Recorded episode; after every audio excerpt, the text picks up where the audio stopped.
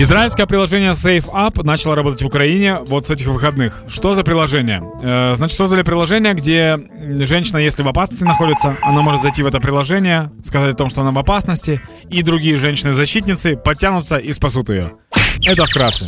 Как работает? Ты идешь по темной улице. Так. Какой-то мужик за тебя идет и говорит, здравствуйте, девушка. Ну, такой, ну, я так представляю этих ну, мужиков. Так буває, як Ты правило. достаешь телефон, открываешь приложение, нажимаешь, типа, я в опасности. И те девчонки, которые есть рядом... Біжать которые- до мене? Да.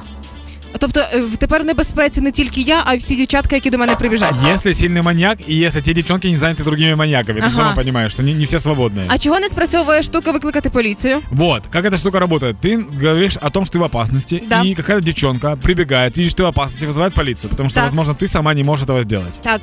Все, логика такая. Поки що вона така собі реально, бо скачали я цей додаток щойно. Так. Перше, що мені потрібно було зробити, авторизуватися в додатку. От, наприклад, зараз я в небезпеці. Зараз я і біля мене двоє чоловіків, і я починаю Да. хвилюватися. Ти і Кузя наш. Да. Ты, Я опа- відкр- ты уже два года в опасности живешь, получается. Да, я відкрила додаток щойно, і перше, що мене попросило, вкажіть свій номер телефону. Вказала, але я продовжую бути в небезпеці.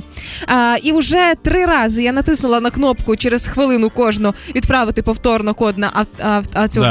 верифікацію, і мені досі його не відправили. Я все ще продовжую бути в небезпеці. Ну, надейся на то, что тебя будет преследовать хромой дед.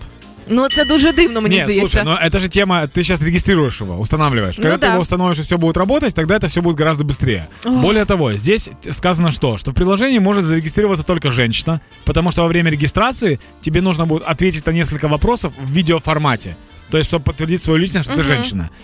И я подумал, я же несколько раз переодевался в женщину. І причому успішно. Да, ну то есть мне нужно просто убрать бороду, и я вполне такая неплохая женщина. Да, потасканная немного, не самая симпатичная, но неплохая. Ось нарешті прийшов мені код на верифікацію. Давайте спробуємо, чи зможу я все-таки це зробити. Але не забувайте про те, що е, крім додатків, ви самі себе врятуєте, і це ідеальне ваше завдання, якщо ви раптом потрапляєте в небезпеку. Ідеально ваше, тому що для цього придумані курси самооборони, які коштують не так то вже й багато. А, будь-які бойові мистецтва, якими ви можете займатися, коли ви розвиваєте свою реакцію і як мінімум біг, дівчата. Покладатися тільки на додаток це дивно з урахуванням того, що цим додатком зараз кошт- е, користуються в світі 70 тисяч жінок. Ніякої гарантії, що поруч із вами опиниться жіночка з таким же додатком і зможе прибігти на допомогу. Все ж таки розраховуйте на себе. Да, и помните, что много лет назад появилось э, новое приложение, тоже аналог этого, называется газовый баллончик. Его можно даже не устанавливать на телефон.